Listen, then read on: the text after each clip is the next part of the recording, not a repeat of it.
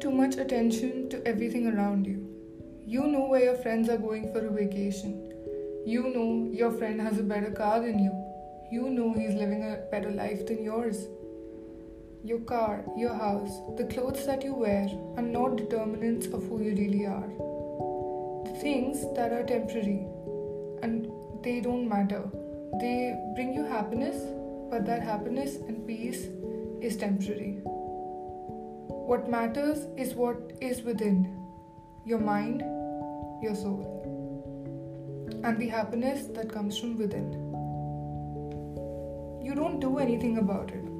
You relate your being happy to circumstances or situations. You say, I'll be happier if I ate that for lunch, if my boyfriend or my girlfriend looked a certain way, if I was rich, if I got a sports car, or the world would become a certain way. What you don't realize is that these conditions are unrealistic, they're nearly impossible.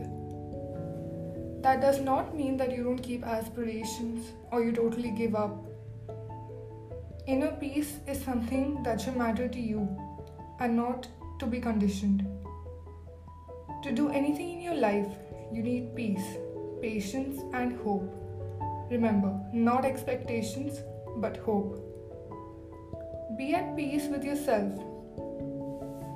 Being peaceful means your body, your mind, and your energies are in your own control. It is you with your internal self. Not being at peace would imply that your body, your mind are not in sync. They're working in different directions, their own directions. If you're not in control, peace is impossible. Peace is not a goal to achieve, it is the fundamental requirement. Well said by Sadhguru if peace is the highest goal of your life, you will rest in peace. Pay attention to your body, your mind, and realize how sensitive it is.